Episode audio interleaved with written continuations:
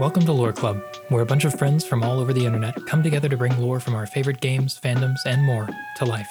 Much like Vvardenfell's cliff racer population in the Third Era, the 36 lessons of Vivec may seem endless. But today we'll continue to cut through this text with Sermon 4. I like to imagine Vivec as a little baby mech pilot at this point in the story. Here, I'll show you.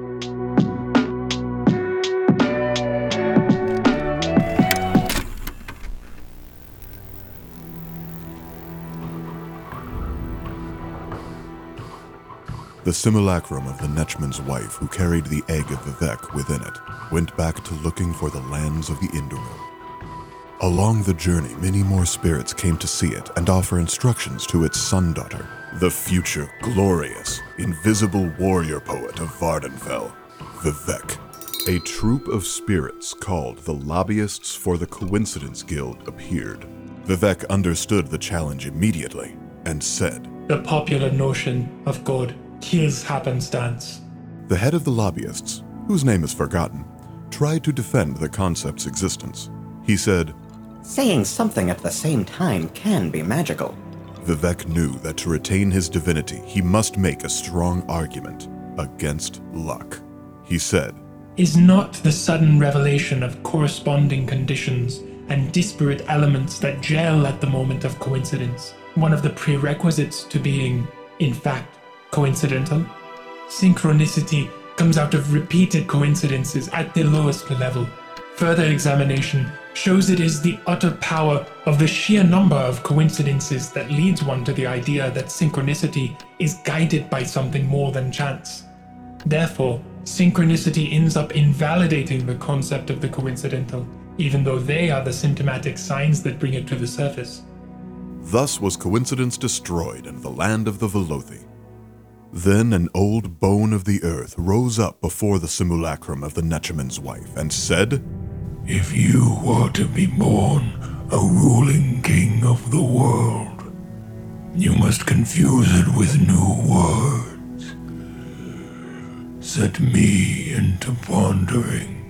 Very well, let me talk to you of the world, which I share with mystery and love.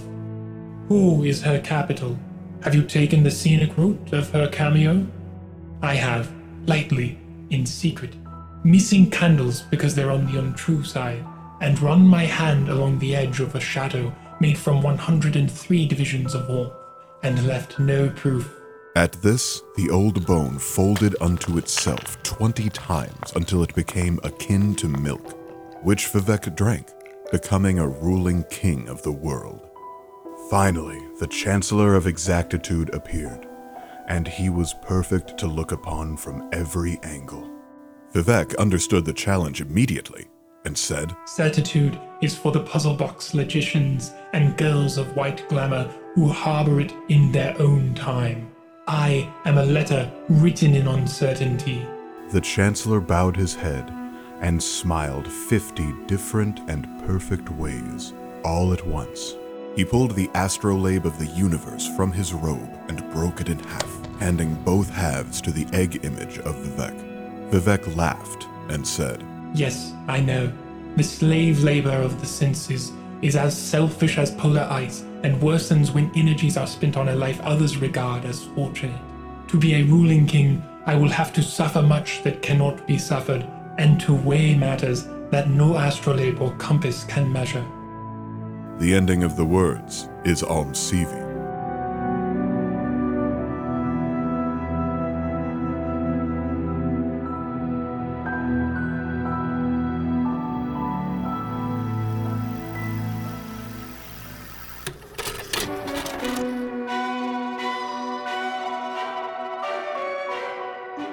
Hey everyone, thanks for listening.